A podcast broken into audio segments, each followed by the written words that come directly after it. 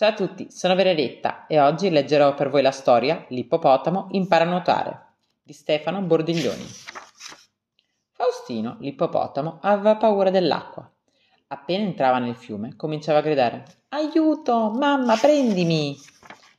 Mamma ippopotamo lo sgridava: «Ma Faustino, tu sei un ippopotamo e tutti gli ippopotami sanno nuotare. Basta provare!» «Io ho paura, mamma!» strillava Faustino e si rifiutava di rimettere una zampa nell'acqua. Poi un giorno a Olivia la scimmia venne un'idea. Con le liane e noci di cocco costruì un salvagente per Faustino. Il piccolo ippopotamo indossò lo strano salvagente, un po' preoccupato. Poi però si accorse che galleggiava benissimo.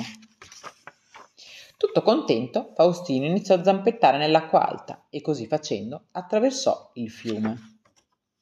Il nuovo gioco gli piaceva e continuò a nuotare avanti e indietro per il fiume. Ma le liane si allentarono, le noci di cocco si staccarono e in poco tempo del suo salvagente non restò nulla. «Guarda mamma come sono bravo!» gridò Faustino. Mamma ippopotamo sorrise. «Sei bravissimo, ora sai nuotare anche senza salvagente!»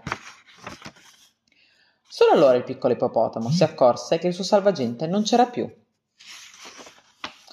Per un attimo Faustino si spaventò, poi riprese a battere l'acqua con le zampe e a nuotare nel fiume. La paura dell'acqua era scomparsa e Faustino era felice.